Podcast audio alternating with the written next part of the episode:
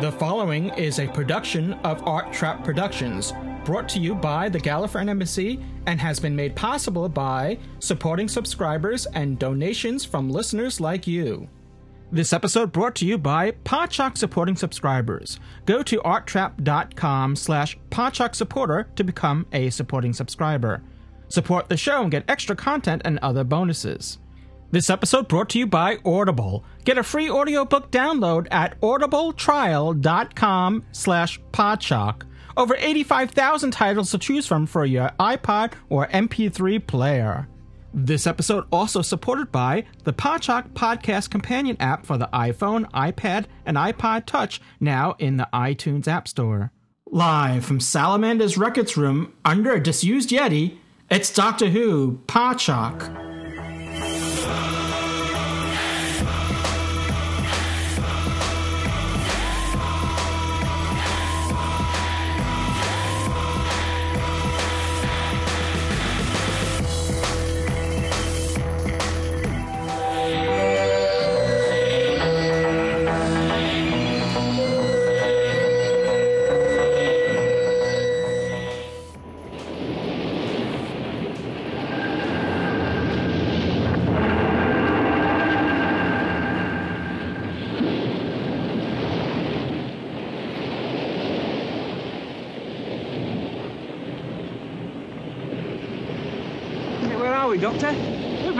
By the seaside. That's where we are. That's all that matters.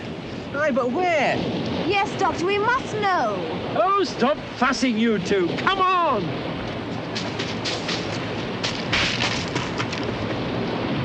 Come on, you two. Now, wait a bit. See if there's any buckets and spades in the TARDIS. Buckets and spades? Is he going to dig for worms? No, he wants us to play sandcastle. Sandcastles? Yes. What is in we are? A couple of children? The Gallifreyan Embassy presents Doctor Who Podshock, episode 298. This is Louis Trapani, and joining me on this magnificent show is the magnificent Dave A.C. Cooper. And I thought you were going to say presented by a couple of children. A couple of kids. Yeah. Well, we are in mind. Hiya, Lewis. Yes, yes. And uh, just to remind everyone, Dave is across the, the great ocean, which we call the Atlantic, and um, in the UK. So, um, you know, just always to keep in mind there. Yeah, and my bucket and spade is over there. So I, I hope you're well. We're it's uh, middle of March already, so uh, it's spring is um uh, I guess a couple weeks away, and we're definitely looking forward to it. You had a nice day today, and yesterday we had a nice day, so um, looking forward to the warmer weather. Absolutely beautiful it's been today. Certainly in my part of the UK. Um, don't know whether it'll stay. It promised a lot last year and didn't didn't uh, do it, but uh, we're going to promise our listeners quite a lot now, hopefully, and uh, have an interesting show for them. Yeah, yeah, we could go on about the weather, but I guess that people aren't tuning in for the weather report.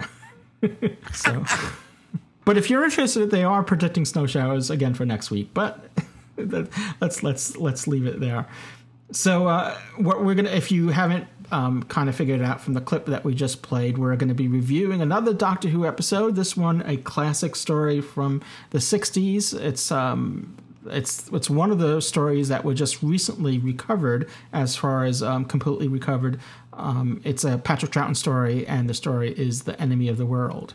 Something to look forward to. Is we, we, obviously this was originally, well, I mean originally, originally it was it was um, aired in um, starting in December 1967 and ran through um, the end of January 1968. But uh, more recently, it was available available via iTunes back in October 2013, and this alongside with uh, Web of Fear. So it's great having these two uh, two gems recovered and for our enjoyment. But I, I guess we'll, we'll get more Yeah, into two that. consecutive, Yes. two consecutive stories as well. yes. So, but before we go into our review, we still got some news to to tackle. So, uh, before we go any further, welcome to Doctor Who news. development of the new series with Peter Capaldi uh, is still developing. of course, I, I'm I'm I'm sounding redundant here, but uh, what I'm what I'm getting at is that a writer has been confirmed for series eight, and that writer is Steve Thompson. Thank you. Yeah, uh, this is uh, information that uh, only came out since our, our last live show because, of course, you did the um, uh, the wonderful interview uh, of Colin Baker from the past. That uh, listened to that really enjoyed it. By the way, I Oh, hope thank you. uh, Yes. the Podshock listeners did. But yeah, uh, this um, I'm reading this from the BBC.co.uk news site, uh, dated Friday, March 7th, as we record on the uh, the 12th. Um, the man who put Doctor Doctor aboard the cursed pirate ship and took us to parts of the TARDIS we've never seen before is confirmed as a writer on the forthcoming eighth series of Doctor Who. Uh, Steve Thompson will write as a yet unnamed fifth episode in the series to be shown later in the year. So, So he had he had previously written uh, the black the curse of the black spot a 2011 story which um uh, which um was a pirate story um and so he- that's correct. And also Journey to the Centre of the TARDIS. ah yes. More recently yes. So that's something to look forward to. We, again uh, at this point we don't have a lot of information to offer but um just a little nugget there to know that um that he's back. And um, we don't have an episode title yet. So uh, more on that as um, as it develops. Indeed. Uh, so now speaking of, of classic Doctor Who, a a, a veteran actor is uh, marking a uh, centennial.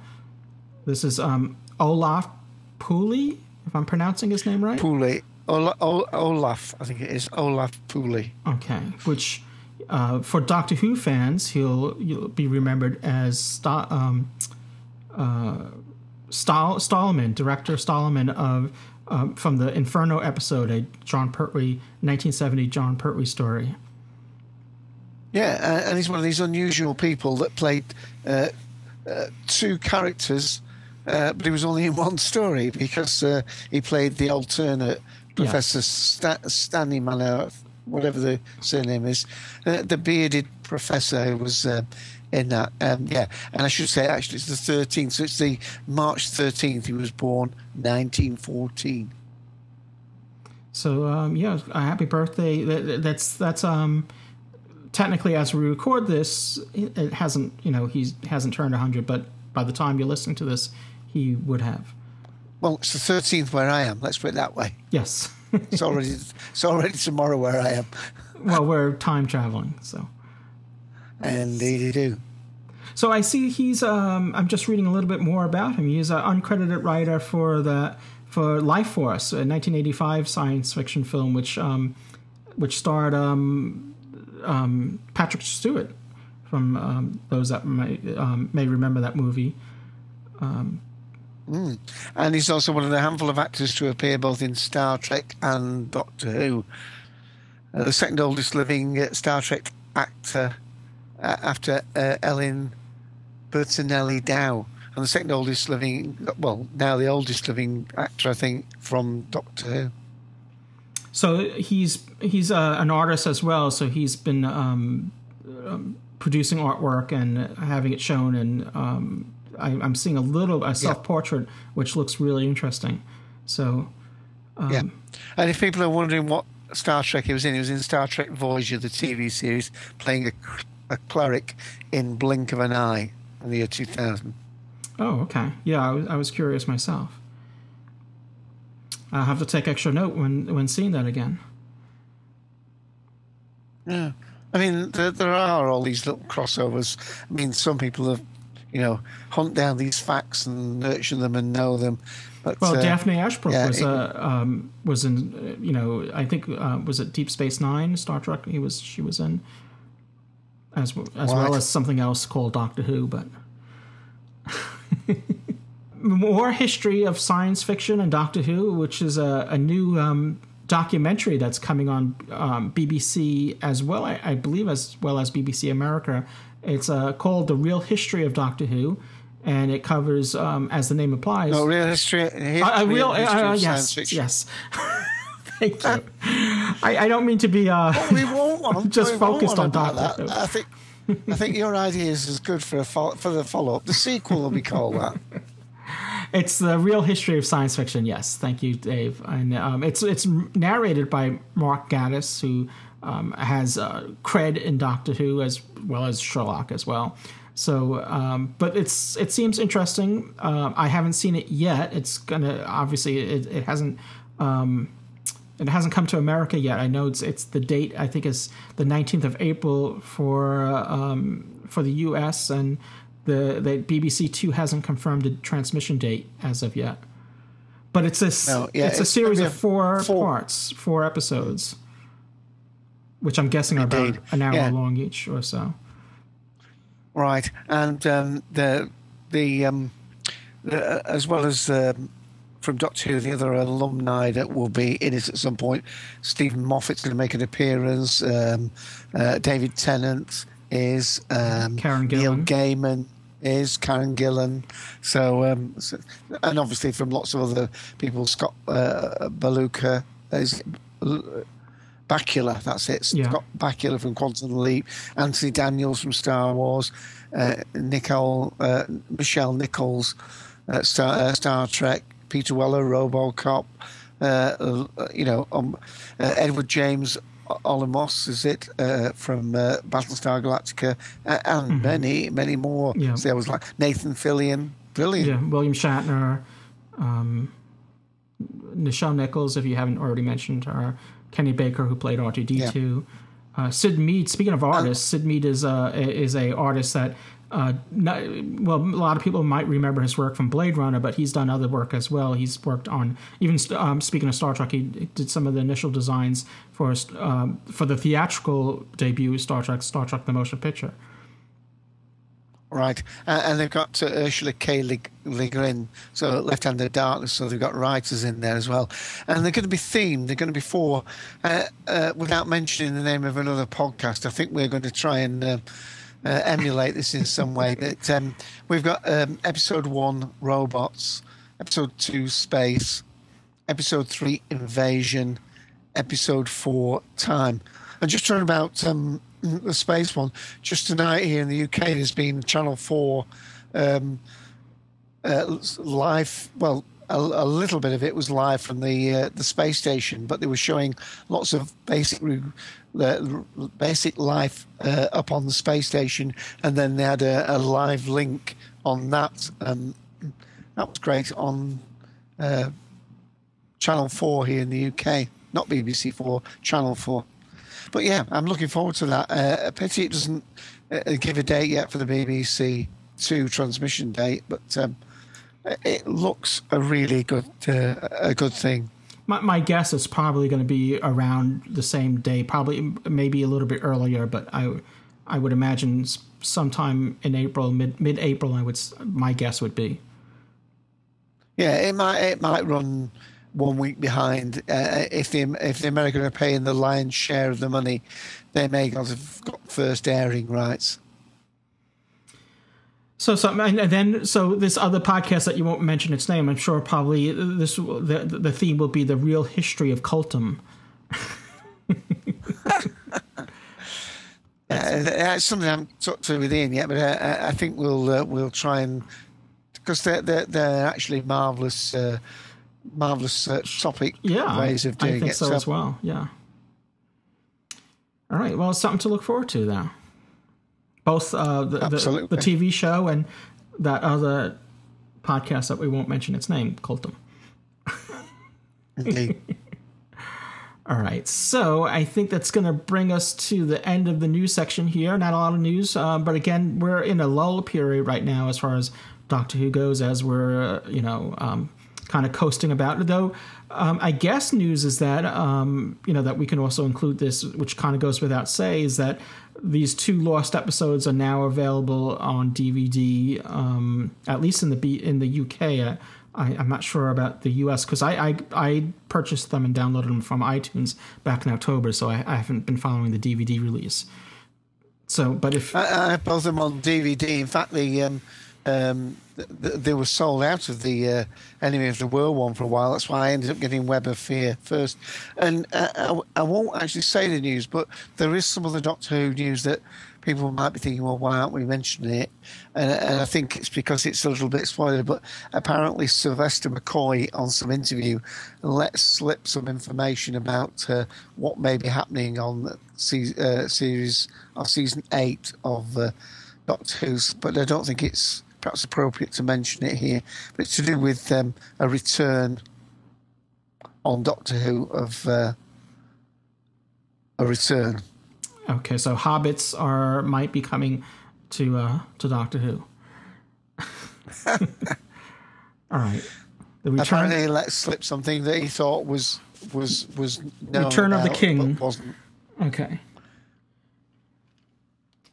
All right, well, we'll be right back with more Doctor Who Podshock and our review of The Enemy of the World. Huh?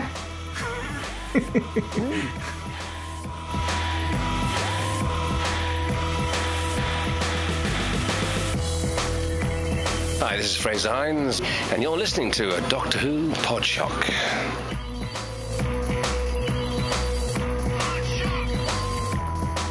Well, as you know, we are reviewing The Enemy of the World in this episode of Doctor Who Podshock. So, what better selection for our recommendation for an audiobook than Doctor Who, The Enemy of the World? Yes, the audio version of the episode of the story, rather. So, uh, that will be our selection. Once again, Audible is the premier provider of digital audiobooks. You probably know this already if you're a regular listener to Doctor Who Podshock. They have over 150,000 titles to choose from in all different genres.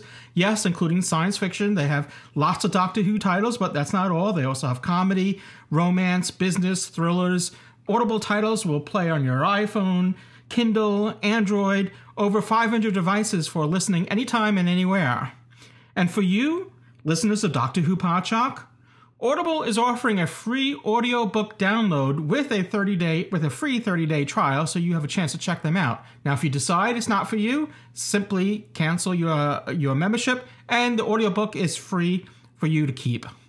Now to download your free audiobook, simply go to audibletrial.com slash. Again, that's audibletrial.com slash for your free audiobook.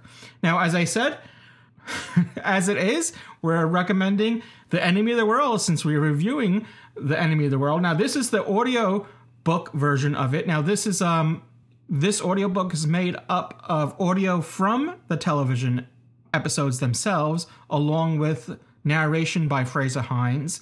Now, this was done when the story was still missing, when there was still only one episode from the six parter that still existed. So now now we have the the actual uh, all six episodes of the of the videos to of each episode to enjoy as well. But uh, this was actually made at the time when it was still a missing story.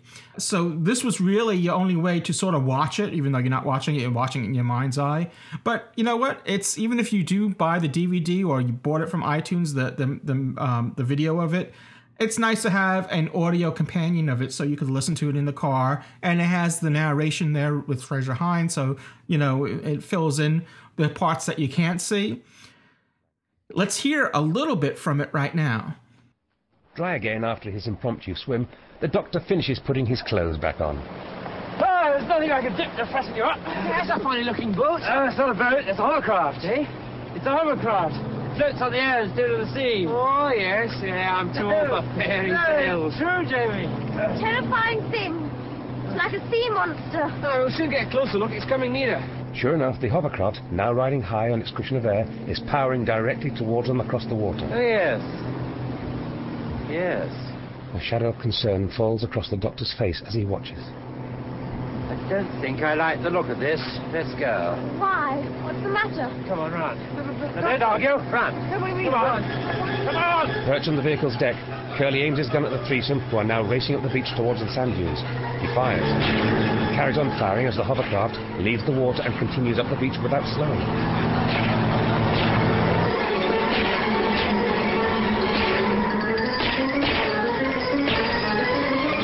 Dr. Jamie and Victoria dive for cover in the grassy dunes.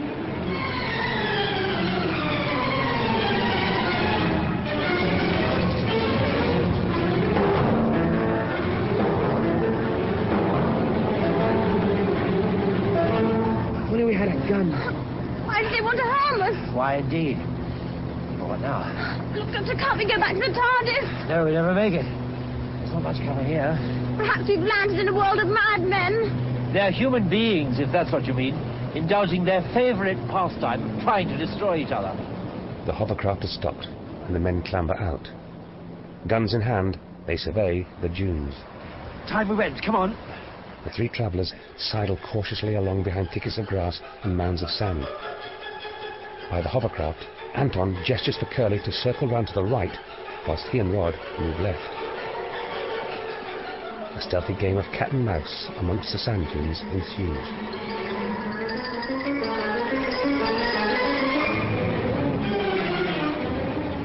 Suddenly, the doctor and his friends find themselves face to face with the mean features of Curly.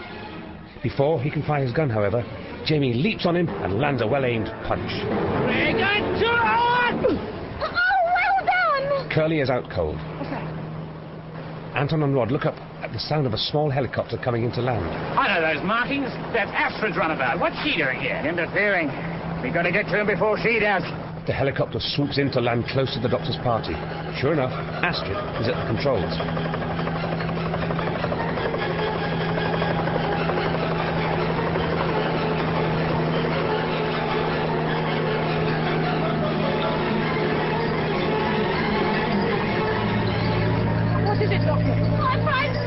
Astrid leaps from the craft and calls to them. Over here! Run! I can't! I can't!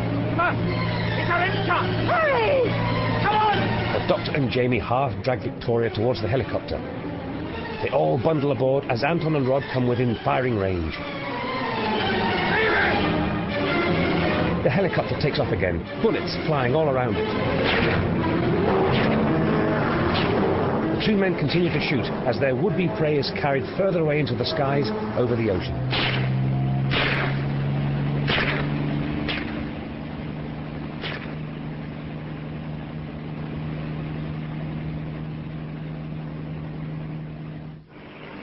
In the cockpit, Victoria clings to Jamie for dear life. Any time you're welcome rescue. Don't speak to me for a moment, please. Astrid is struggling with the controls.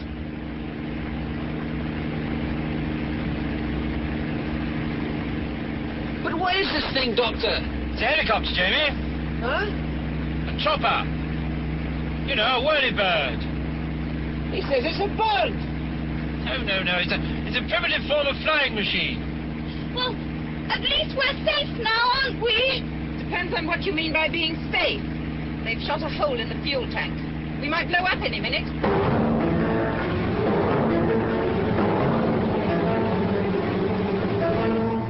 As the helicopter flies on, Anton and Rod are helping their dazed cohort back down the beach and into the hovercraft.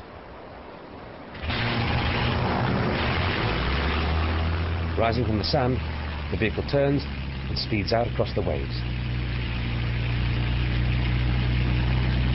Astrid flies on, keeping an anxious eye on the helicopter's instruments. For a while, the guerrillas trail the helicopter at sea level, but their hovercraft is no match for Astrid's piloting skills. Soon, Anton and his men are left behind.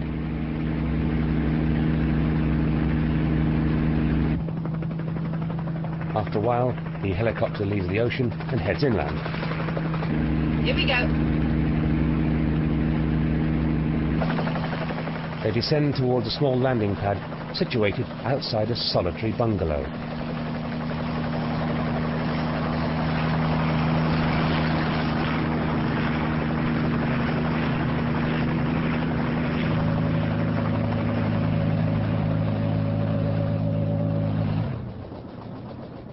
Once safely down, the occupants disembark and make for the house. Wait, you're hurt. Nothing. We're lucky to be still alive. Jamie, give her a hand. They help Astrid into her living room. Come along inside. I'm now all let's have a look at it. You're not, and please don't argue. Uh, Victoria, bring some warm water, will you? Well, where's the kitchen? Through the arch. There's a medical kit in the bathroom through there. Go and fetch it, will you, Jamie? Right, come and sit down. It's nothing. It's just a scratch. We'll see. He sits beside her and tears the sleeve of her blouse Uh, yes. to reveal an open wound. Who are you? You mean you don't know? No, why should I? Well, you went to such a great deal of trouble to save us. Ah, here we are. Thank you, Jimmy. Do you know how to use those things? Oh, don't worry. The doctor will fix you up just fine. Again, that's Doctor Who, the enemy of the world. Uh, it's uh, uh, again, this is the the audio from it, and it stars uh, Patrick Troughton in a dual role with um, with Frazer Hines, who's narrating and also playing uh, Jamie in it. Deborah Watling, Watling rather, um, who plays Victoria. It's written by David Whitaker, and once again, it contains the original audio from the television series with uh, narration by Frazer Hines. So once again, this could be your selection, or you could choose anything that Audible has to offer. Simply go to get in order to get your free audiobook, simply go to audibletrial.com slash. Again, that's audibletrial.com slash. You'll be getting a great audiobook and you'll be supporting our show as well.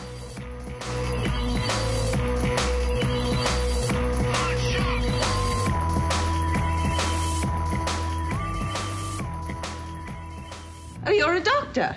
Well, not of any medical significance. Doctor of law? Philosophy? Which law? Whose philosophies, eh? Oh, I see. You're determined to be mysterious. eh?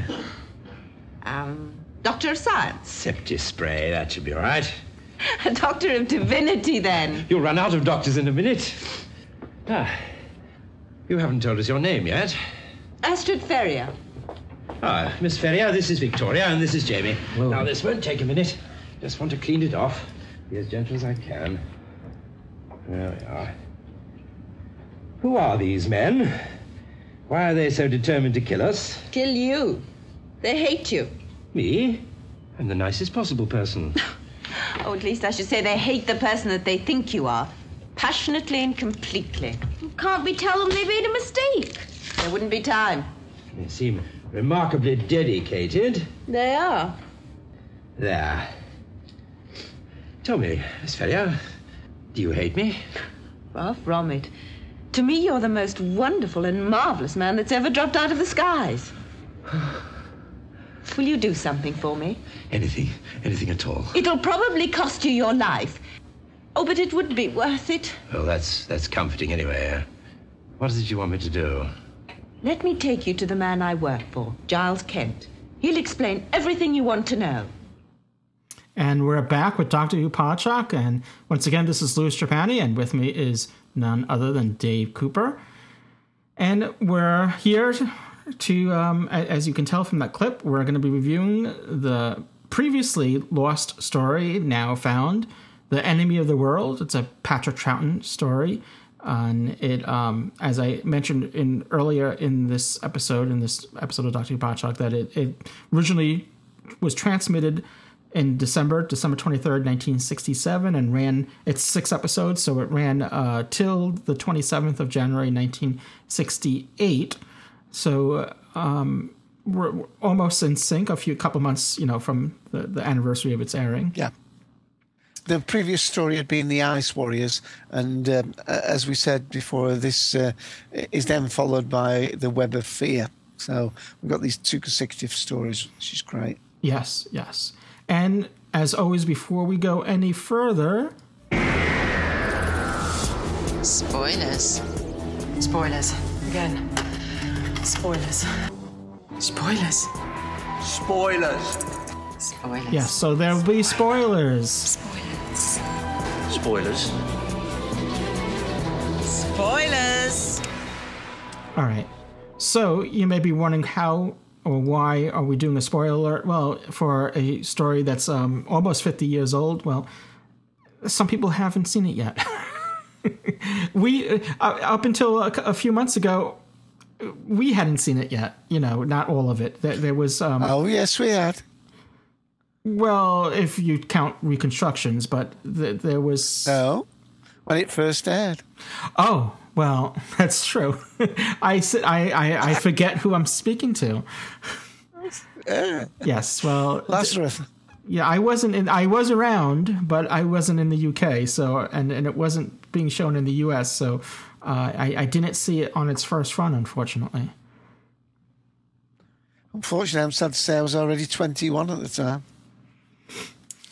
Well, it's it, it, that's it's you know you know you know it's not unfortunate. It's just it's great that um you you know you had that firsthand experience. You know I you know every time I watch Doctor Who from you know from the '60s, you know the black and white era, I always try to put myself in the mindset of the period that it was my, made, and um, you know imagine myself watching it during that time. So and you, you can actually say that you do remember watching it during that time. Yeah, and uh, that actually goes against all all normal reasoning because they say if you lived in the '60s, you don't remember it. you know, you couldn't have been there, but I do. Yeah. well, must have been because I was doing teacher training and leading a sober life at the time. I hadn't discovered wine at that point. It was an historical time, and uh, um, you know, Doctor Who. Doctor Who. Um, no, no, no, no, no, no, no. It was the best of times. It was the worst of times. Let's have a bit of literature in this show. Yes, yes. Well, this is a actually a, a significant story in many ways. You know, outside of it just being being previously lost and now recovered, uh, it also marked. Uh, it, it, was a, um, a a tent pole, if you will. You know, because it, it, marked the um, the last time that Doctor Who was being produced under the um, the, the, the overseeing of what, the watchful eye of its creator, Sidney Newman. Even though he wasn't the producer of the series or anything like that, but he he was head of uh, drama at BBC, and Doctor Who was always his. Um, his baby in, in a certain respect, even though you know he had handed it off to other producers to to take to to run with it and produce it and and and, and create it. So um, it was after this story that his um, his contract ended um, in 1967, and you know he went on to other things, and so this was the last story under under his eye, if if you will. It's also um, um, it, it, it also marks um, the the directing debut of Barry Letts, who then Indeed. went on to become the show's producer, uh, mostly in the Jon Pertwee era it's also Innes Lloyd's the, the, the, the, director of the story. It's his last show, and uh, Peter Bryant will then become the next producer. So it it it marks a transition in.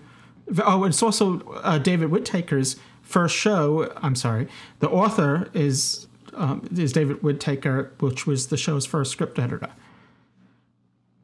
Right, and it also marks in a technological sense as well, because uh, obviously, as you you mentioned, this was the black and white era, but uh, we were just in the transition between uh, 405 lines to uh, 625. Uh, previously, being thought, I think that it was only in the middle of this that they actually switched to 625. Mm-hmm. But apparently, they, they, when they found these episodes, the quality of the recordings, the, they were uh, because of course it's telecined, isn't it, off the actual monitor. Um, but um, yeah, the, the, I think they were all done in six two five, which is why the quality of this is is pretty good. And I must say, my DVD copy that uh, I, have been watching it on, um, I've been watching it on my TV, which is a 42 inch. Now it's widescreen TV, and I'm one of these people that hates uh, people who stretch pictures. Sorry, I, I shouldn't say I hate people that do it, but I personally won't stretch pictures. Yeah. So I will watch it in the four by three aspect that it is. The correct aspect you know, ratio. Uh, just ignore. Yeah, right. Yeah, same yeah. here. Because I mean, right. So I'm watching it now. When I watched it the first time, I think the TV I watched it on was what's called a 21 inch, which is literally one quarter the screen size. You know, so mm-hmm. the, the TV I was watching on it is four times the screen area, and yet it still looked uh, very good indeed. In it, actual fact, some of the yeah. poorest parts of it, some of the poorest parts of it were the film sections because uh, there were a couple of uh, about three scenes in it that were filmed. Mm-hmm. And again, while we're just doing the technical bit, um, uh, Barry Letts was very keen to uh, stretch his muscles apparently because he was going to do, and he'd been allowed something like five or six times where they could have the, the, doctor on the screen at the same time in the two parts. In other words, by using you know uh, matting techniques. Yeah, to do like uh, a, but a apparently split, the, split screen effect. Right. Yeah, and um, in fact, he, he, planned for six according, this is according to the wiki page, he planned for six screen splits. Uh, they did one, and that's actually, I think, the one right near the end. Uh, it's the, the image that they show on the wiki page as well, uh, with the two doctors coming face. Uh, sorry, the the salamander and the doctor coming face to face in the TARDIS, and um, apparently something happened to the actual machine that did that. Um, it was only later that um, uh, Derek uh, Martin, uh, director of a preceding story, uh, had brought Barry Letts up to date, saying that there was another uh, another method he could have used, and that of using an optical printer to get the same uh, the same idea. But um, it, it's obviously from. I mean, we have a helicopter just shortly after that. Um, opening clip that we played right at the beginning of the show where the doctors arrived on the beach. First of all, we have a hovercraft in the distance. That's another Mm-hmm. technological in- innovation that was there. Then we have a, a helicopter chase a la Whirlybirds, you know, uh, Air Fox type of thing. Um, so, really, um, uh, there's an awful lot of uh, things where this episode, you know, is is showing a, a vigorous Doctor Who, um, not quite in the third Doctor Bond way.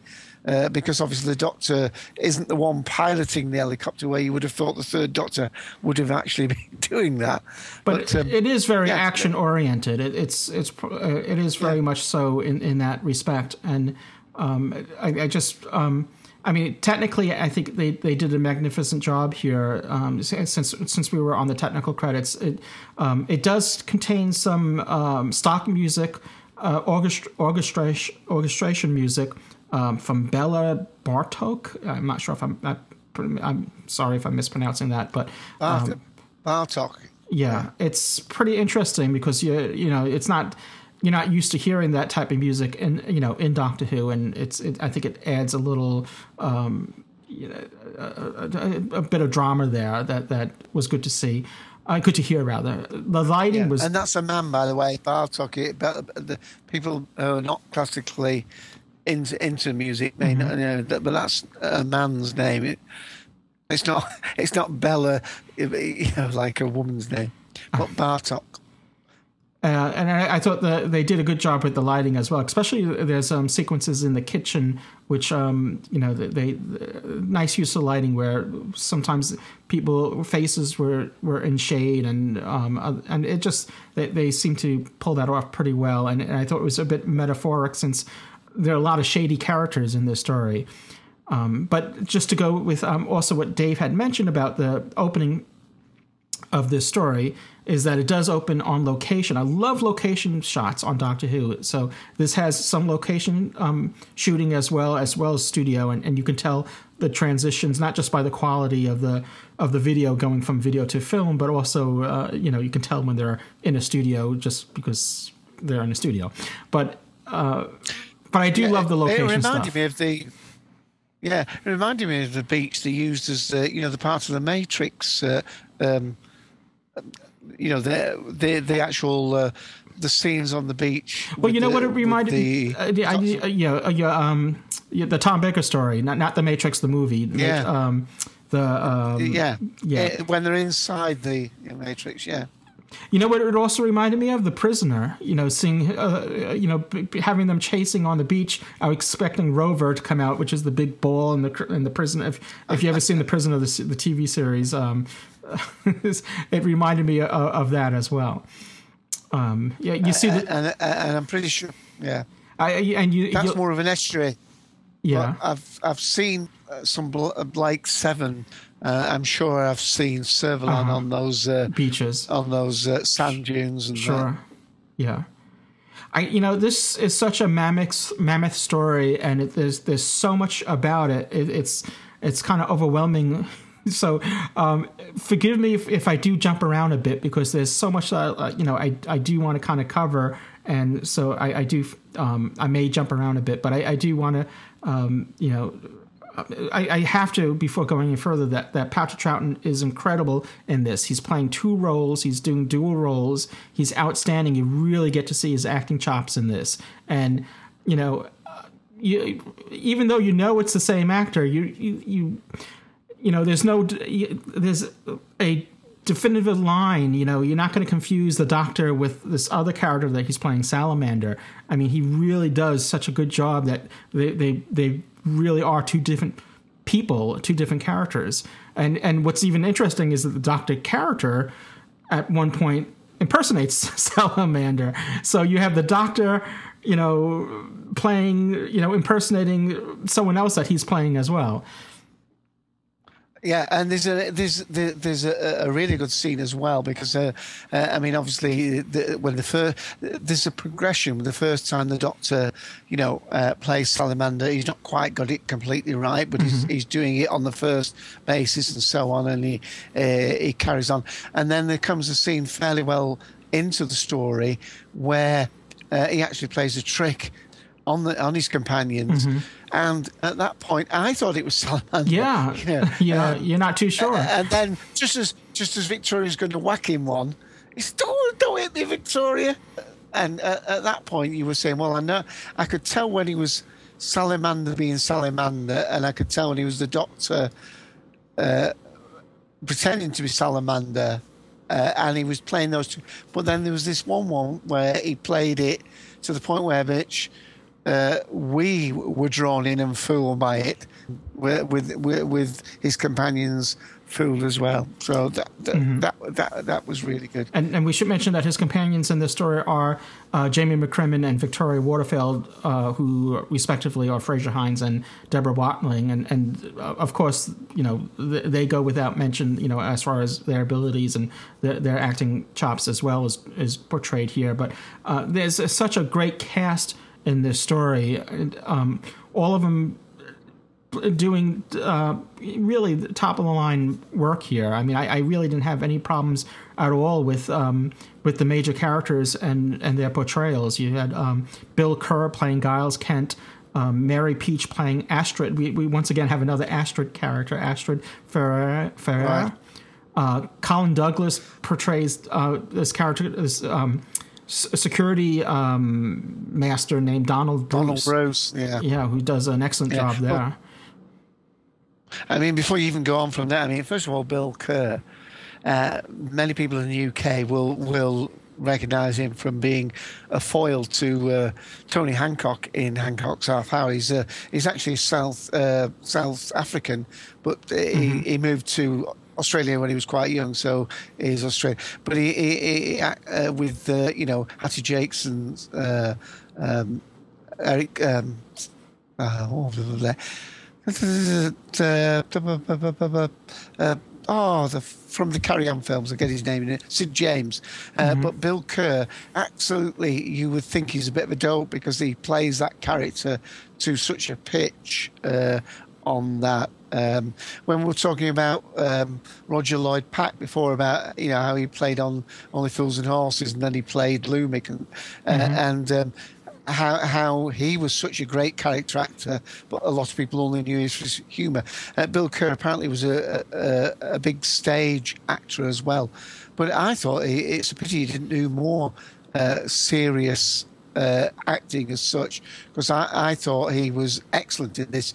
Uh, again, with that, we, I don't think we'll jump to the end, but um, you know, uh, there are uh, more than one things where all is not what it seems Yes, in this show. yes, Let's yes. put it that way. There's a lot of that. There's a few switcheroos. Yes, yes. Uh, going on. It's delicious. It's great. it. The yeah, yeah. The the Colin Douglas actor that you mentioned, uh, Mhm. Donald Bruce. Uh, people, if they see his face, I've seen him before. Uh, he was uh, in Horror of Fang Rock. That's the episode where mo- most people are going to remember. him Ah, yes, he did look familiar. It was the lighthouse keeper. yes, now, lighthouse keeper. now now that you mention it, yeah, I can I see it now. Yeah. Uh, but I've seen him in lots of things here in the UK. Um, uh, I, I remember him seeing from when the boat comes in playing um, a uh, mill owner in that, but he, he's been in lots of things. Um, uh, Dick Barton, Special Agent Blimey, that's going back a long way. Dan- Danger Man, um, Pickwick Papers. But his, uh, the role that he, he really came to fame after this was um, uh, he was the lead in a, a drama called A Family at War. It's nice being able to do all this. Ian usually does all this stuff. Um, uh, Colin, yeah, um, a family at war, which was a great big uh, historic, you know, thing seen through uh, a family. It played Ed, Edwin Ashton on that, uh, but he's been in all all sorts of things, and um, yeah, so he he was um, really great. Uh, what was the next one you just mentioned? Um, Uh, the well- um, the the one that George pra- Pravda that played Danes. He's a Czech- Czechoslovakian actor. Uh, he is a fabulous actor. He's been in all sorts of things, uh, but he's also been. Um, he was in The Mutants and The Deadly Assassin. Um, he played one of the Time Lords in Deadly Assassin. Uh, He's he- been on uh, Colditz I Claudius, uh, the Onedin Line, Tinker Tailor Soldier Spy, or uh, Softly Softly, No Hiding Place, Avengers, The Saint, Prisoner, Special Branch, Department S. Uh, really fantastic actor. Uh, that's the chap who, who who gets arrested during the course of this thing, and is, is the one that's trying to eat his steak with a spoon. Mm, yeah, he's uh, his film credits include Thunderball, Frankenstein's Frankenstein Must Be Destroyed, Hanover Street with Harrison Ford, and uh, Firefox. Um, Right. Some other uh, points of interest is uh, Milton Johns, who plays Bennick, and um, Carmen Munroe, who plays um, um, uh, Farah. Farah? The, the the food the taster. food taster was that. Yeah, I thought she did an excellent job um, as well. Yeah, when when they're questioning her in the kitchen, uh, she's uh, excellent in that. Um, been in a British sitcom uh, uh, Desmond's. That's where perhaps a lot of people would do it. Uh, in General Hospital, um, uh, lo- uh, lots of different things. Um, so yeah. The uh, the other one that you named before, I Milton mean, Johns? really, the, this. Yes. Gosh, uh, he he was also in the Android Invasion and the um, inv- Android Invasion and, and Invasion of Time as well. Other Doctor Who credits. He was uh, Guy Crayf- Crayford in the Android Invasion yeah, and uh, Castellan Kelner. Castellan. Yeah, right. Yeah, he's been in a lots. Shoestring, Yes Minister, Softly Softly, um, um, Zed Cars, Campion. Now, Campion, I think, is the one with. Uh, isn't that the one with the fifth Doctor in? I'm sure that's. Uh, yeah, Campion's the uh, Peter Davidson uh, uh, series that he was in. So that's where he plays a, a, a detective.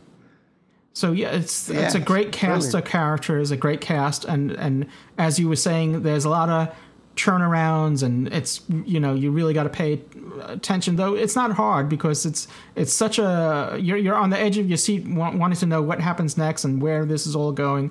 But it's a story that that has characters that are filled with mistrust, backstabbing, blackmail, suspicion all this is the norm here, and it's um, I think it's well written and well acted, and um, it's it's quite ingenious storytelling and acting here.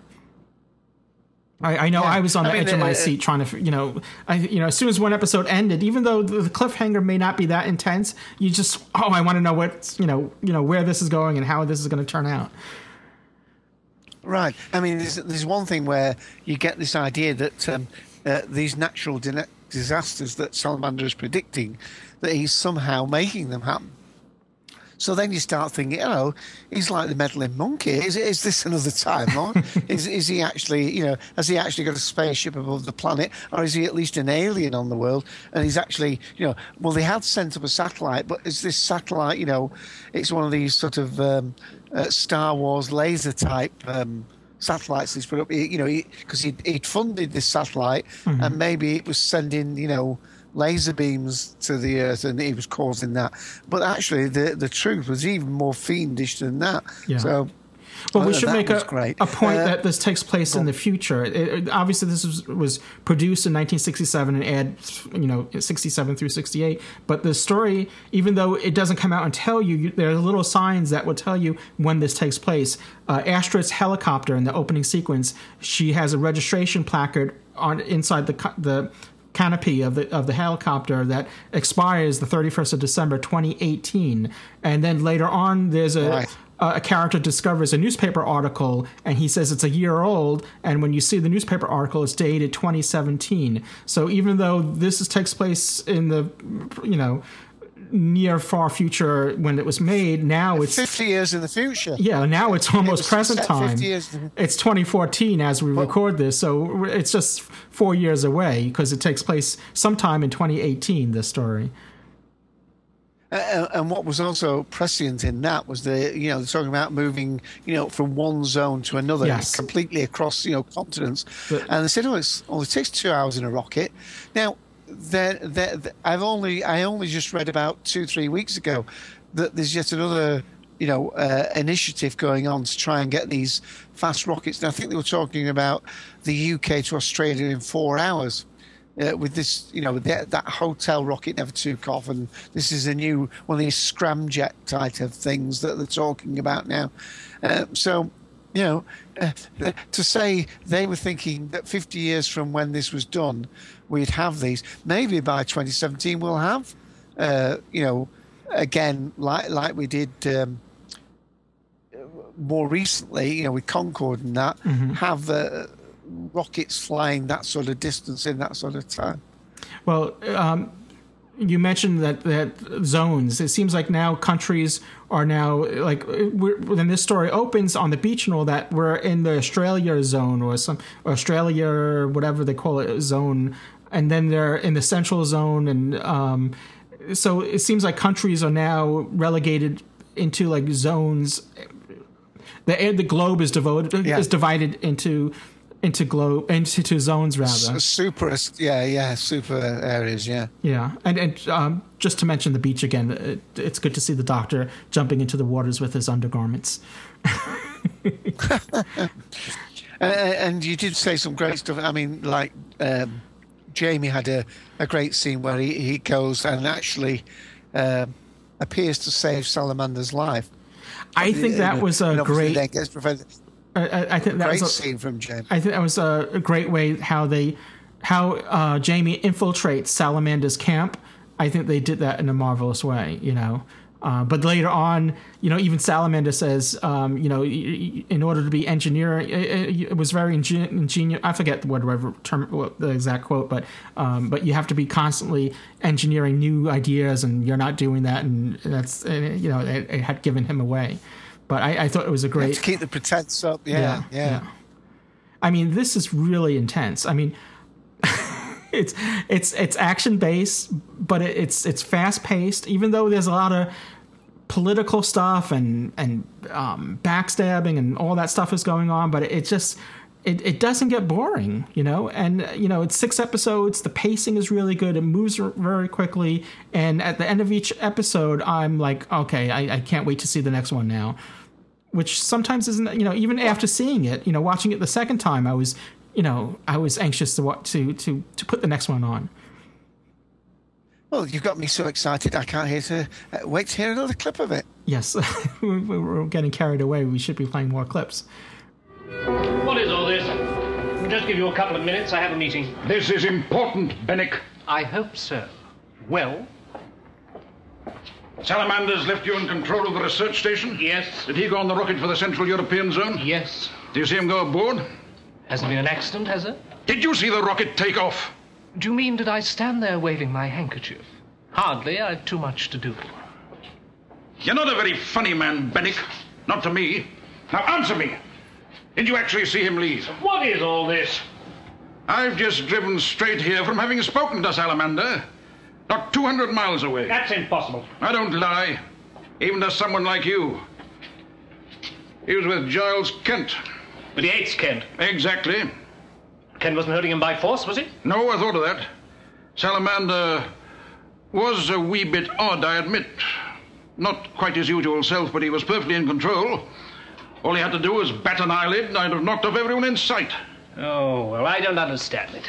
Now, Salamander suggested that he was on his way to the Central European Zone. Now, you're in radio contact with him. I want you to talk to him. Make sure that Kent hasn't got some hold over him that we don't know about. He instructed me not to bother him until the conference was over.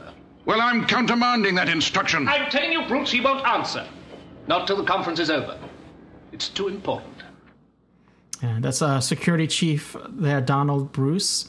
I thought was an excellent character. Very uh, when it, when he was first introduced, I thought he was very much like a, a Dick Cheney type, and I, I, don't mean that in a political sense. Just the presence that he.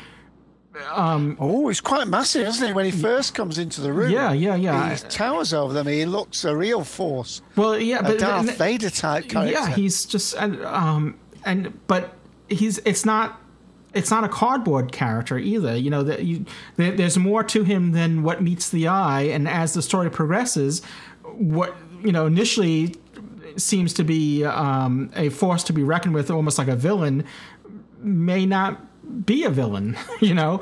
Um, well, not so much that, but it looks as though he's, you know, he's, he can't think for himself. He basically, you know, he's, he's, he's the heavy, he's the muscle, he's the enforcer. But uh, the doctor makes an assessment of him, that, and it, there comes one critical point yes. where uh, there, there's a gun situation, mm-hmm. and there's quite a lot of guns in. There's quite a lot of shooting. Yes, uh, quite a few people get killed. Mm-hmm. Uh, if there's any drawbacks, just so people think, well, you're being a bit flattering of this one. I mean, there are some drawbacks. I mean, although there wasn't a lot of padding, there was quite a, a bit of toing and froing. So, I mean, uh, I mean, somebody must have clocked up quite a few air miles during the course of this story.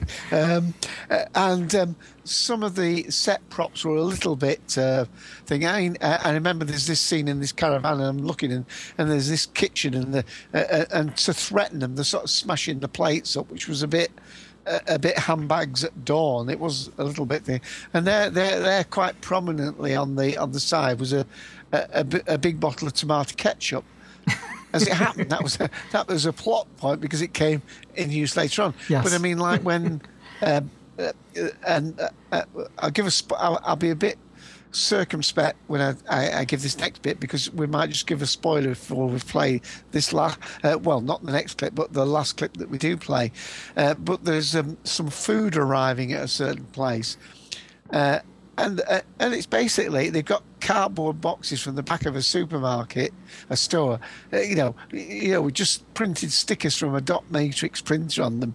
It, it didn't look very effective. And there's another one where somebody's picking up this. You know, it's supposed to have something like 48 tins of uh, protein in it, and he lifts it up like it's an empty thing with just you know uh, with those little plastic um, chip things in. You know, the the yeah, the, yeah.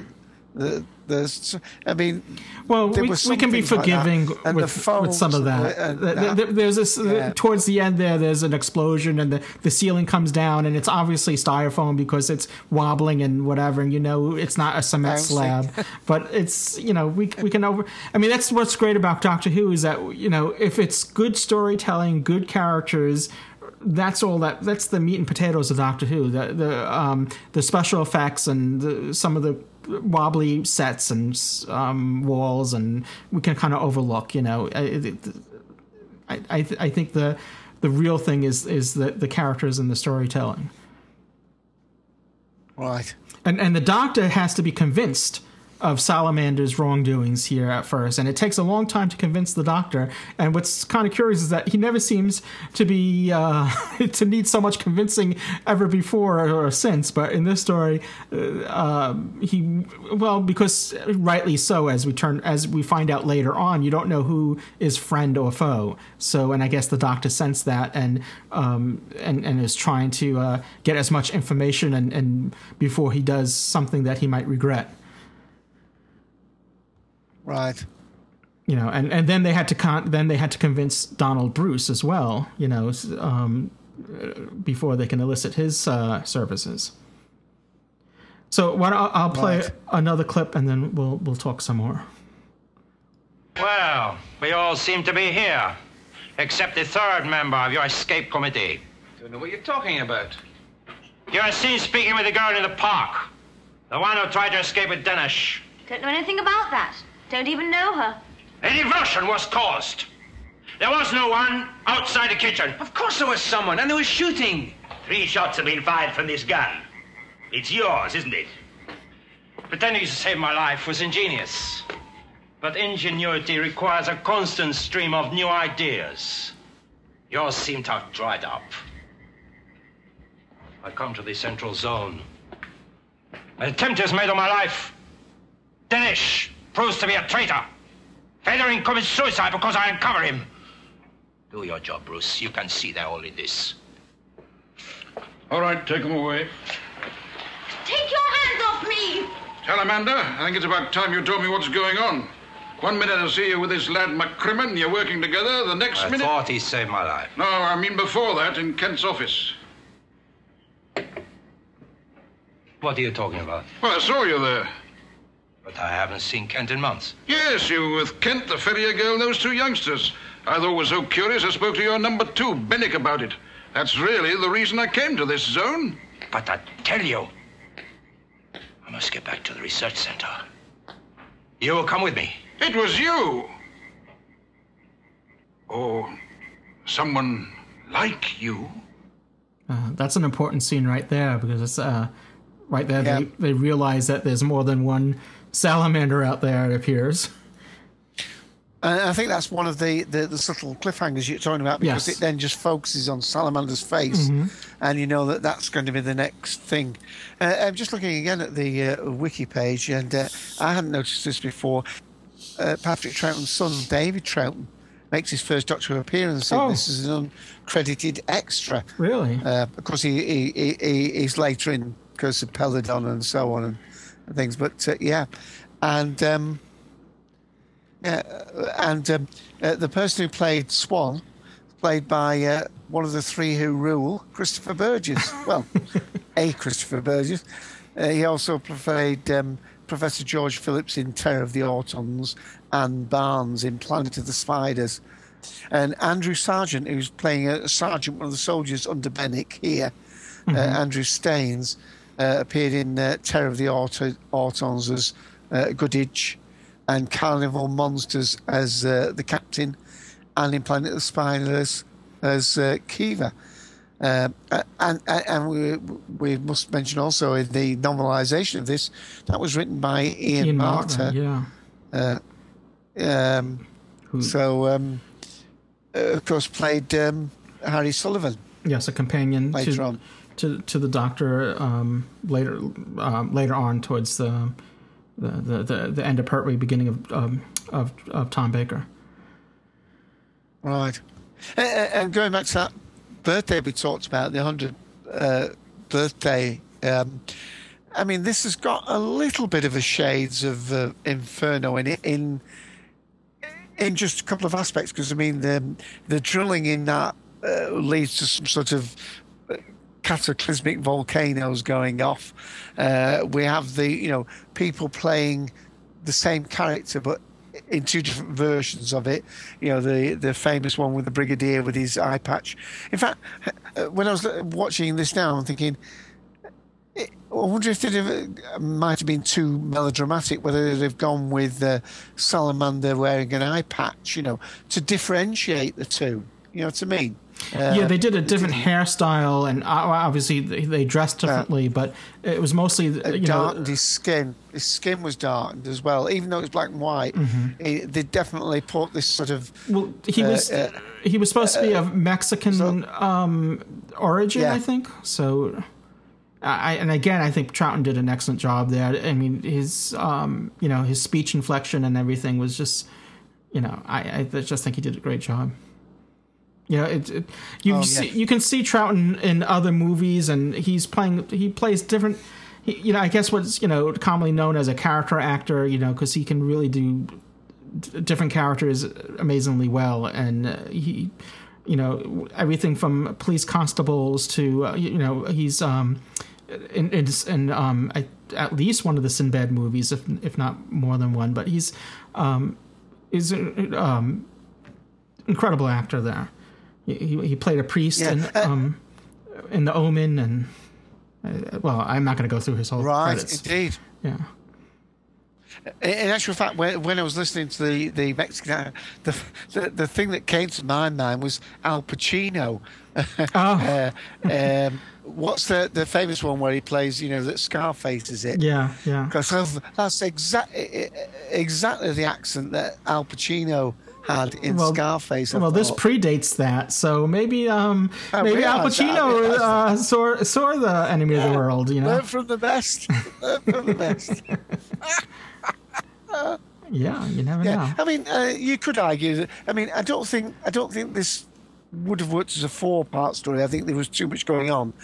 Uh, you could argue they could have gone with five because there was a little bit more toing and froing. But just as you thought, um, oh, just as I thought, you know, we had this whole story pegged.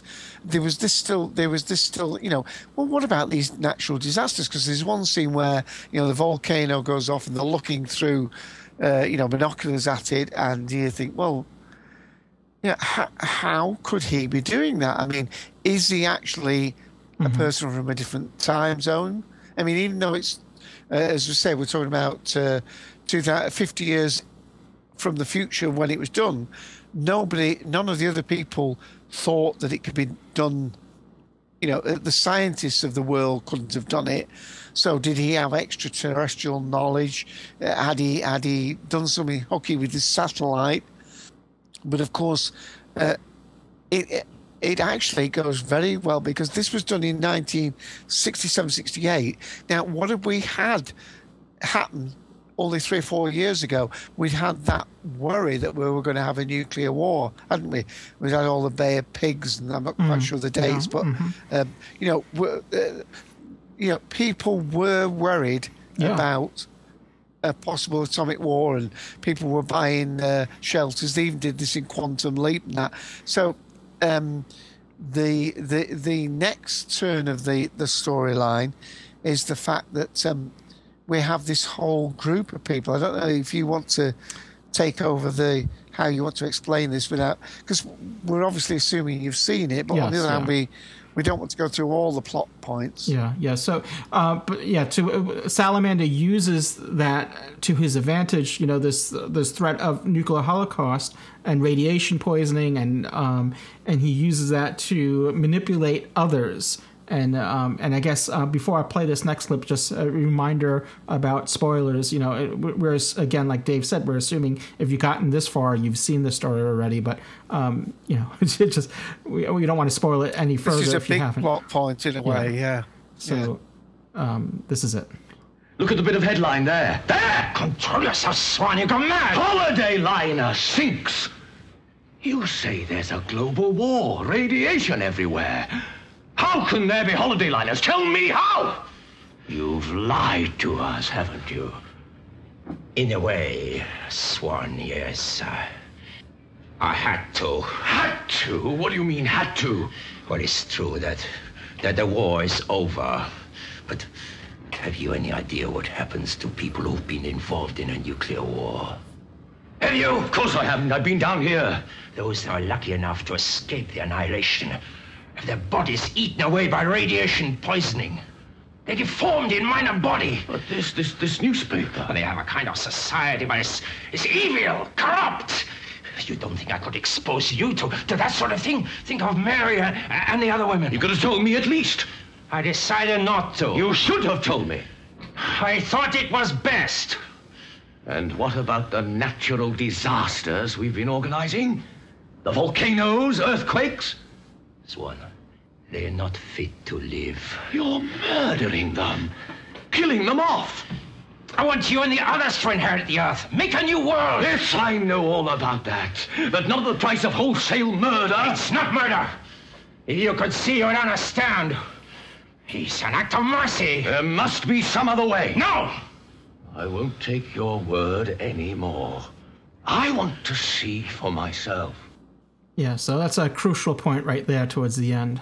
Yeah, and it reminds me of the the other story, isn't it? The um, much much later one where, you know, we have this uh, this where they're trying to clean clean the earth ready for a new start. They have these people in a spaceship. I'm trying to remember the name of the blooming title now, of course. But the story where we, we find out that these people think they're on a spaceship to another planet, Mhm. and they are in actual fact under London, and um, the uh, the thing is going by there. Yeah, I, I, I, it's ringing a bell. I, I, I, I, I I'm, I'm familiar with it, but I can't think of it now. A third Doctor story. Yeah.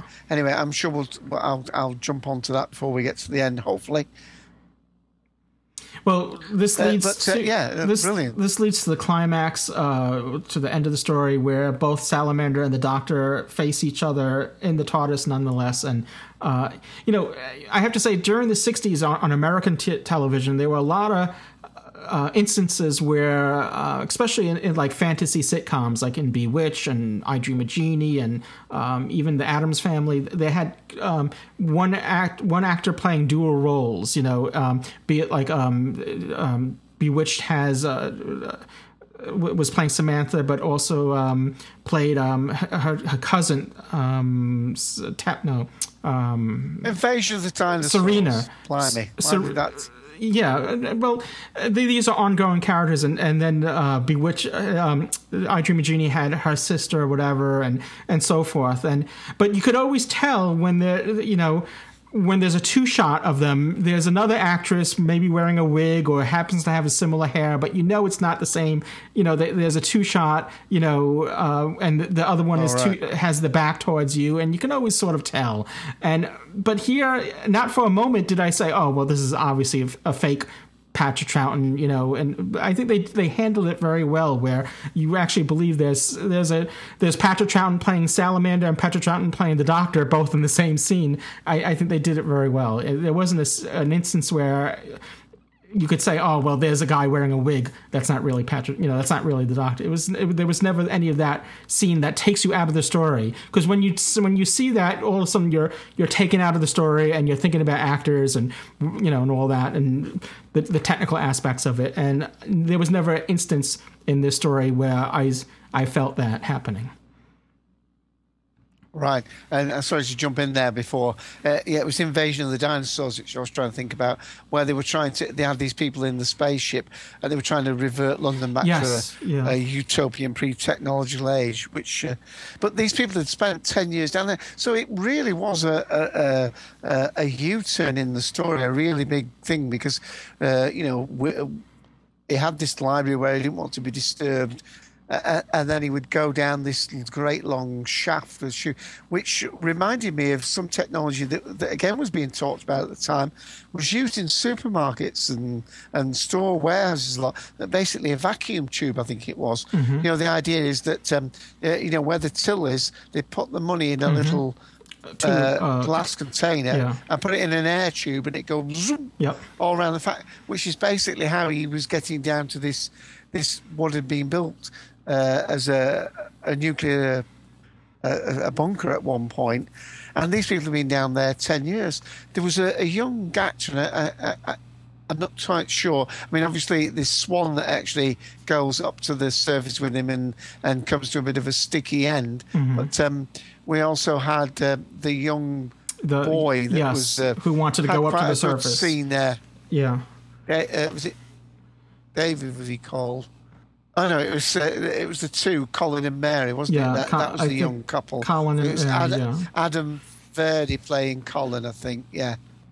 There's not a lot about him on the Wikipedia, but um, he looks as though he was he, he was doing a good job. But, that's uh, just like a little I'll still go nugget there that th- they didn't have to include that, but that, that, that the fact that they did just made the story a little bit more realistic and believable. That that maybe some of the some of the people in this research center that that were getting a little suspicious about what's going on and they wanted to see the surface with their own eyes and in other words so you know it's just fleshing out the characters you know that there aren't just two-dimensional characters that the, these even when um astrid arrives down there they they started going after her because they just all assumed that she had you know that she was leaking radiation that she was contaminated you know and then she proved that it was all a ruse this whole contamination business and um I, I don't know. It's it's it's it's very interesting.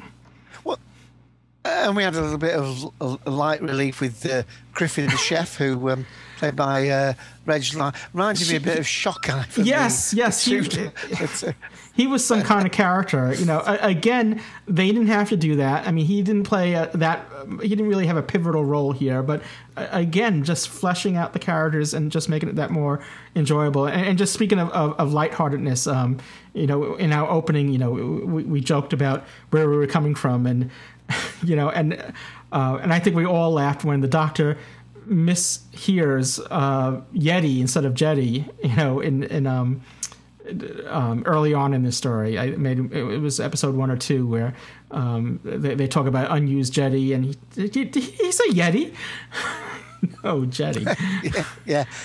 Uh, and this actor, Reg Lye, played it, is, he's, actually Australian again. So again, because quite a lot of the story took place in uh, in the Australian segment here, uh, you know, Mm-hmm. the, the, there was at least two, if not three, actors that were Australian-based actors. Uh, uh, well, I should say they were based in the UK at the time, but but they had you know they had uh, Australian credentials, shall we say? Uh, a lot of strong. But this Reg has been in lots of things. A lot of strong female characters too, which I liked. Uh, Mary Peach did an excellent job playing Astrid, and I and as I mentioned before, Carmen Munroe, who played Farah, uh, um, the food taster. I'm not sure if I'm pronouncing her character's name.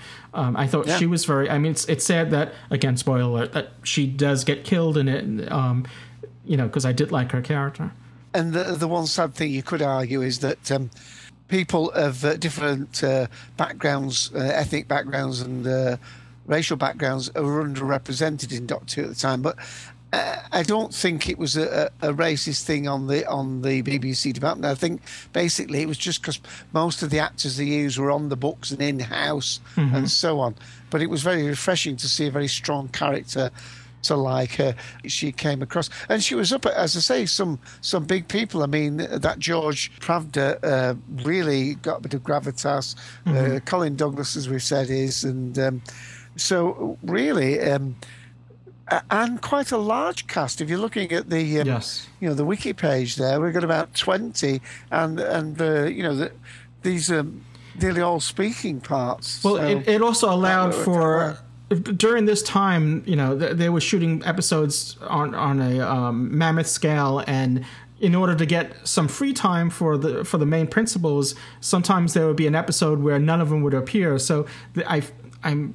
I don't know if it was episode three. There was one episode where both Frazer Hines and Deborah Watling aren't in it at all. You know, Four. Four, Well, maybe it was four, uh, and then maybe three. Patrick Troughton wasn't in it, or th- there was one where he was com- he was absent. And and since you have such a strong cast of characters, they were carrying the story around uh, along to the next episode when you when they would return. yeah, uh, Frazer Hines and Deborah did not appear in episode four. Yeah. Okay, so it's episode So, um, four. But, but uh, uh, I mean, literally, that's a week off. I mean, they, I mean, they really did. Uh, having said that, uh, and I, I made this point before. Hopefully, it's still uh, a valid and uh, point, and that is that um, although they worked them a lot harder in terms of viewing ec- episodes, with some people like uh, David Tennant and Matt Smith, you know, 50, 40, well, maybe 30 or 40% of what they do is not in the episodes. It's all the sort of um, interviews and Mhm, uh, yeah. photo shoots and doing voiceovers for, you know, for.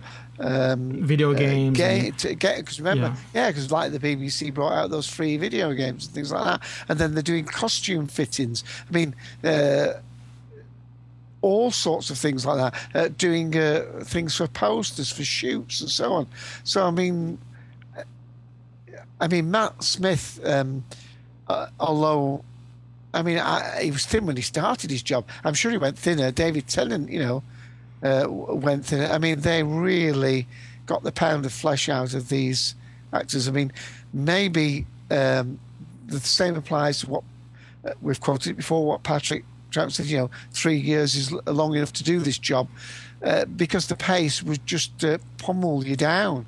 Mm-hmm. Uh, but I- certainly think that uh, what the current actors have to go through, in in its different aspects and all the different, uh, you know, the multifaceted nature of uh, Mhm. promoting a show now, takes its show with that. Even though they're, you know, all right, we know that we're not going to see Doctor Who on our screens until the end of August, and and we might bemoan that, thinking, you know, we've had these split series and so on. But um, again, the, the longer episodes, so you could argue 13 or 14 45 minute episodes with maybe a couple of those running to an hour at Christmas and that is equivalent to, you know, uh, nearly 26, 28, 30 episodes of the 25 minute variety.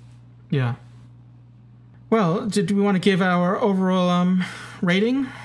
Yeah. Should I go first? Sure, if you like. Otherwise, I can do it. either one, either way.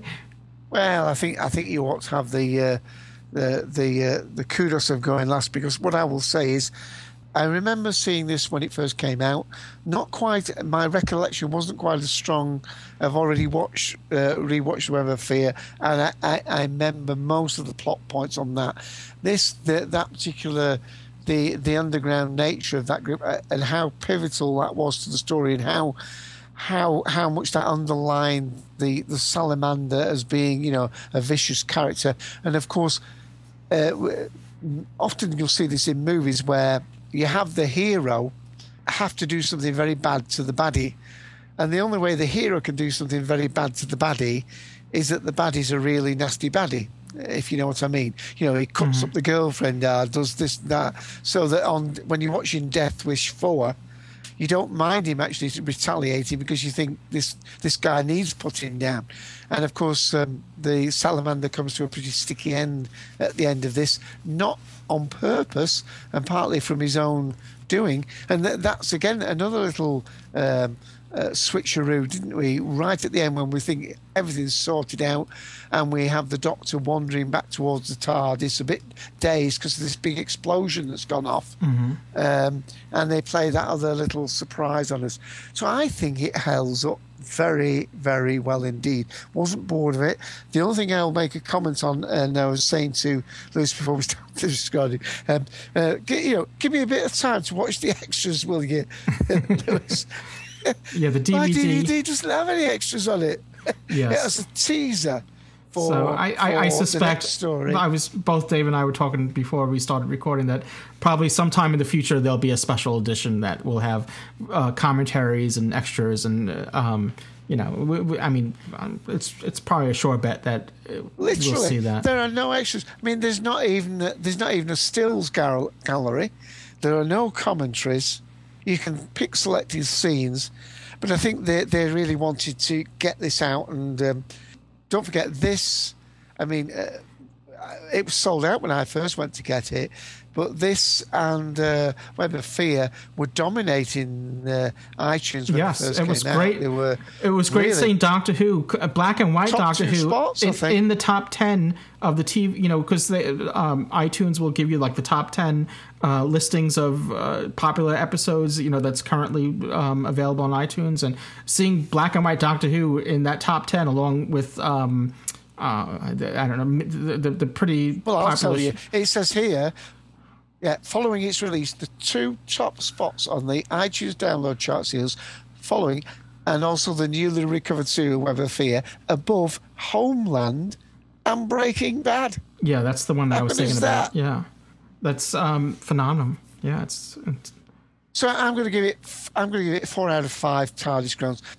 You could argue, you know, you've got to be in that frame of mind to watch it. There's some um, some cheap cheap props used in it, but for the strength of the cast, uh, uh, admittedly, uh, again, you've got to think when they did this, they had the other performances that they're better known for, they hadn't yet done. But that still sh- i mean one of the things that doctor who's always done i think is catch the cream of acting just as they're going you know they're breaking out. You know think of uh, Carey Mulligan in um, um, in the blink Mhm, episode yeah. her, her, her, now her you know her career's gone stratospheric in films and uh, in hollywood and so on but it was all there on the screen when you saw her act Sure. but the point is that you know, uh, and then you have the other side of the coin where you have veteran actors who want to come on and do a cameo. So they can tell the grandkids, yes, I was in Doctor Who. You know, they, they may have done they may have done all these brilliant films, and then um, they- they'll go and see the grandkids and they say, "Hey, you were on Doctor Who." The very fact that they've been on Lawrence of Arabia, this, that, and the other, don't mean anything. They've been in Doctor Who, you know what I mean? So Yeah, yeah. That, that, that that's great. So I'm going to give it a, a, a very strong four out of five TARDIS groans. Oh, very good.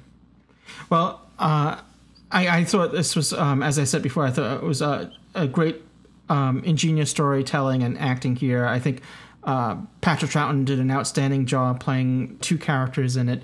this is not a traditional Doctor Who story in a sense that there's no doc, no traditional quote traditional Doctor Who monsters in it. You know, there's no even though the Yeti is mentioned, there's no Yeti, there's no um, you know ice warriors, there's no Cybermen. The, the, the villain here, outside you know, besides the mistrust and backstabbing and all that, is um is, is Salamander in a sense, and I think it was um you know, it was bold for them to have Patrick Troughton playing both the villain and the hero in in the same story. You know, I don't know. You know, uh, I know what was it? Um, Indiana Jones and the Temple of Doom. I know some people gave that flack with um, because at one point in, in that story, Harrison Ford, who plays Indiana Jones, turns and he's not. You know, and and they thought that might um, cast a bad thing on kids watching it, and you know, I, I, think they discredit the intelligence of children watching it. You know, they they know what's going on in the story, and I think the same thing applies here.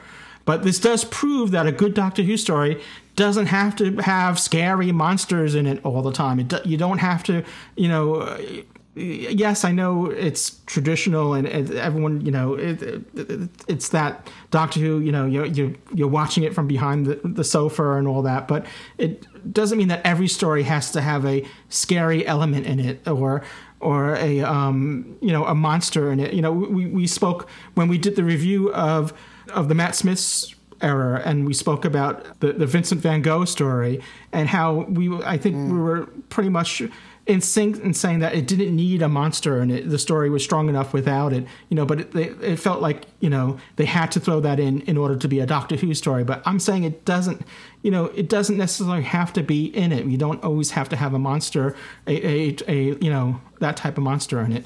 So this has no, you know, th- there were no cybermats, there were no you know, it was really just the story and the, and and and the the the villainous and backstabbing of of, of, Salamander really, and and I thought it was like I said, I, I, think it was bold having Patrick Troughton playing both roles. He did an excellent job in it. I really liked it. I, I thought, um, like I said, I was on the edge of my seat. Uh, you know, at the end of each episode, I was looking forward to the next. You know, and and I, as I said in the beginning of our review, it it does. Um, it is a turning point in the series as far as um, as, as technically as far as um, who's producing and, and and and so forth and um, so I'm gonna I'm giving it five out of um, five TARDIS groans.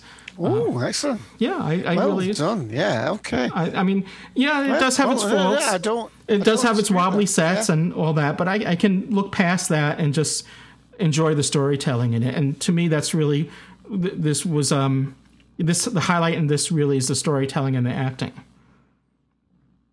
Right. Well, the, the viewers at the time uh, stay with it like that. So again, just looking at the viewing figures, it starts off 6.8 million, then 7.6, 7.1, 7.8, 6.9, and then the final episode 8.3. So I mean, even even the dip is only just slightly below 7 million. So it basically retained its audience all the way through, and um, and then 8 8.3 million because uh, then you, you know you watched it and you watched it, and if you didn't watch it, you missed it. Yeah, this is yeah. one of those stories. I think if you missed an episode or two, you might be a little lost. you know, it's it's something that you need, really need to because there's a lot of um, well, maybe not necessarily, but I, you know, there's a lot that goes on in each episode. Right. Yeah, you, you could probably skip one, but yeah, uh, I also think that uh, something like uh, the story Inferno uh, owes a lot to this sort mm-hmm. of story. Although you know uh, the concept of having to, I mean, although that was a different premise, I I still feel as though going to something like Inferno at a later date, you know, could do so after having something like this. I, th- I think it's good because I mean, I mean, it became after this, it became a cliche, didn't it? In soaps, you know, um, it was always you know, about evil twin. Oh, not just in soaps, we even had it with uh, with with data and so on. But yeah, yeah basically, you know, you, exactly evil twin brother and this that and the other. But in the, the, in the time this went out, I don't think that was a a particularly overused uh, plot line at all. Yeah, yeah. Like I said, it, it was somewhat in in American sitcoms with um uh, like Bewitched and I Dream of Jeannie, but it, here, I mean, I'm glad they didn't go that route. You know, Salamander and the Doctor had no relation whatsoever. It's just it's just a bizarre coincidence. Okay, it may it's a big leap of faith that you know that, that these two would be so similar that they would even convince their their their best friends and and and comrades. You know, um, it, you know, Salamander's um, henchmen and all that. All you know when I, I, I, you haven't seen the picture of me and Colin Spaull, have you? So maybe we should uh, shoot a story uh, with Colin there, and, and you. Yeah. So there we go. So if uh, we're again, we're assuming you've seen it if you've gotten this far, but if you haven't, it's something. It's a it's a great. Tra- I'm so glad they found it. You know, I'm so glad that this, was recovered, and also we, uh, you know, we'd be remiss by not giving some compliments and kudos to the restoration team, who I'm sure you know um, did the, you know the result of what we're seeing. You know, as far as how well it looks, you know, they played a part in that as well. Well, if you want to do a comparison, and I should really do it myself, um, uh, episode three of this uh, was, I think it was uh, on the Lost in Time. Yeah. One of them is yeah, set. yeah, um, in, in, that in that, and that was mm-hmm. the, the, the the episode that had been vid fired, hadn't they? Um, the, mm-hmm. Uh, with that with that technique that the restoration team used. So maybe I ought to go and uh, try running that through and see how it compares to this rendition of it. Well, there was an article, and I, I know, you know, we, um, I, I, tweeted it out and, um, you know, and posted it on Facebook. Uh, maybe about a couple months ago about, you know, the restoration team and what they had to go through to, you know, to really uh, clean this these recovered episodes up. And it's they showed some examples of the original uh, you know f- stock film that they had to work with, and uh, you know, and what they had, you know, they had to clean it up. There, there was some side by sides. They, weren't videos, but they were still shots, still um, you know, um, shots that showed the comparison there. Uh, I guess if I if I re- find that article again, I'll put it on our website. Yeah, episode three was released on VHS in the Troughton years and then restored Vidfire version was released on the DVD in 2004. So that's 10 years ago, blimey, in the Lost in Time box yes, set. Yeah, I have that. Uh, in 2002, a CD, a remastered CD version of the audio was released with linking narration by Frazer Hines. But I've only got one thing to say to you about this podcast, Louis. Which is? Are we at the end, Jetty? Did you say Jetty? so oh, let's hope they haven't jettisoned us yet. I don't know if that was deliberate foreshadowing because the next story is uh, the Web of Fear, which is um, which which has the Yeti returning. So I, I don't know if that was a, just a, a, little taste of foreshadowing there. You know that the, the drop the doctor drops that in and part of it takes place underground as well. That's true. And we'll be reviewing that next time, so that's something to look forward to. So I um, that's going to wrap up our review, but I do want to remind everyone that you can, um, if you want to let us know what you felt about the enemy of the world, if you've seen it, what you, what your take on that is, or anything about Doc Two, we want to hear it you can send your feedback to us at feedback at podshock.net, or you can, um, you know, since this is an audio podcast, we always prefer audio um, if whenever possible. You can call the Podshock public call box at 206 337 4699. Again, that's 206 337 4699. And I do realize that sometimes that number changes, and that's uh, unfortunately out of our control to some degree. Um, if uh, you know you can always go to podshock.net and there's a tab there for feedback on the top and always you know check there before calling to get the up to date latest number if it did change if depending on when you're listening to this podcast. Uh, or if you have a smartphone you can also just record most most most smartphones include a voice memo feature. So you can record a um, your message as a voice memo and just keep it down to about three minutes or so um, include your name if possible, so we can refer to you as a name, and just send it to uh, once you record it, email it to uh, feedback at podshock.net. and we want to hear. You know, again, it could be your take on the enemy of the world, or it could be anything um, related to Doctor Who, or, or or you know, in any shape or form. Yeah. So if you haven't sent any feedback yeti, it's time to do it. yes. All right. Well, uh, you can also catch Dave on his unnamed podcast, which I'll name the Cultum Collective. There, I spilled the beans. And you can catch him every Sunday at 2 p.m. Eastern Time in the U.S. Uh, if you don't catch it live, you can uh, catch it on iTunes and other um, various places where fine podcasts are found. Again, that's called the Cultum Collective. On iTunes, it's Talk. Sh- uh, not, I'm not on iTunes. On TalkShoe, you can catch it live. On TalkShoe, it's call ID five four eight two one. Thank you, Louis. Thank you. And um, and also just um, I know some people are um, you know wondering about our live shows. We we have been doing live shows reviewing Doctor Who story, new Doctor Who stories. So when there's a new episode, usually the following Sunday after the new episode's out, we'll do a live review show. And there hasn't been any new Doctor Who since the well since the Christmas um, special. So and the next one isn't due until August. So uh, we do have we and I mentioned this in our last show that we are working on doing more live shows, maybe once a month, doing on on a not a review show, but on a um, on a different aspect of Doctor Who. So there's a couple that we are um, in the works right now, and. and you know, I was um, the reason we haven't done it yet is because But they're not quite yeti ready. they're not yet, yet ready. Okay, yes. Uh, wait until we get to our next episode when, when the Yeti is actually in the story. we have not Yeti seen everything yet. well, I better quit while I'm ahead.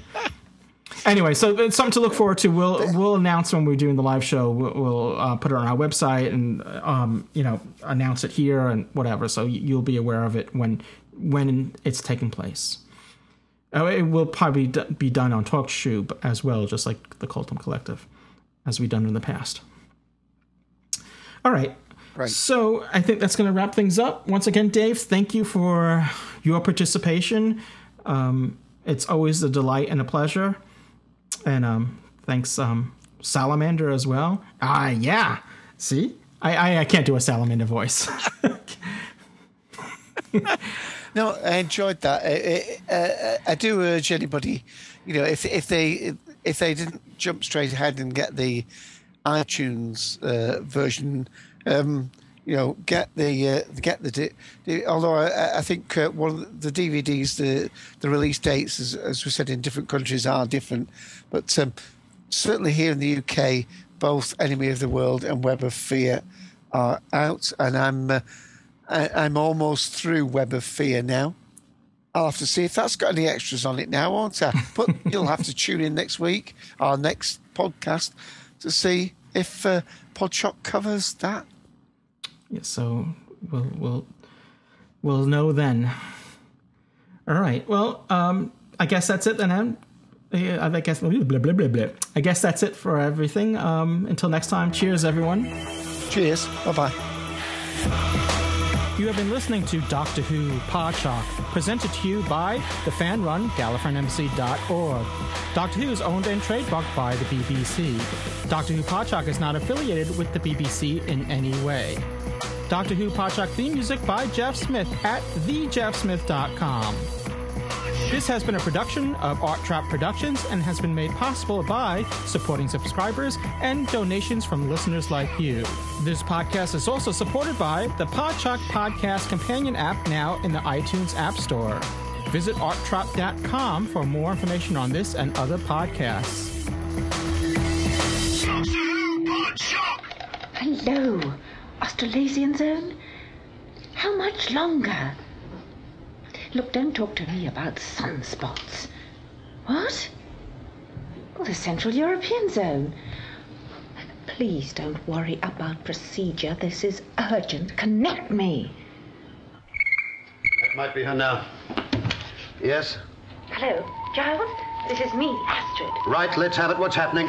Everything's gone fine so far. Speak up, we can't hear you very well. Oh, it's these spots. Oh, she's having spot trouble. Oh, yes. Right. How is the plan working so far? It's gone fine. Uh, the rocket arrived right on time in Hungary, and Jamie's got his entrance pass and has started phase one. Uh, do you think the boy can handle it? Well, I hope so. My goodness, they're a pretty odd lot, though, aren't they? Uh, well, actually, the doctor's with me right now. Oh, I am sorry. Oh, I know. I'm sure they'll be fine. Uh, what news of Denes? We must keep him posted as to what is happening. It's all right. We've contacted and we've arranged to meet. Be careful, he is pretty well known. Oh, don't worry. We've, uh, well, we, I suggested that we meet under a disused jetty by the river. Disused Yeti? No, no, no, no. Jetty, jetty.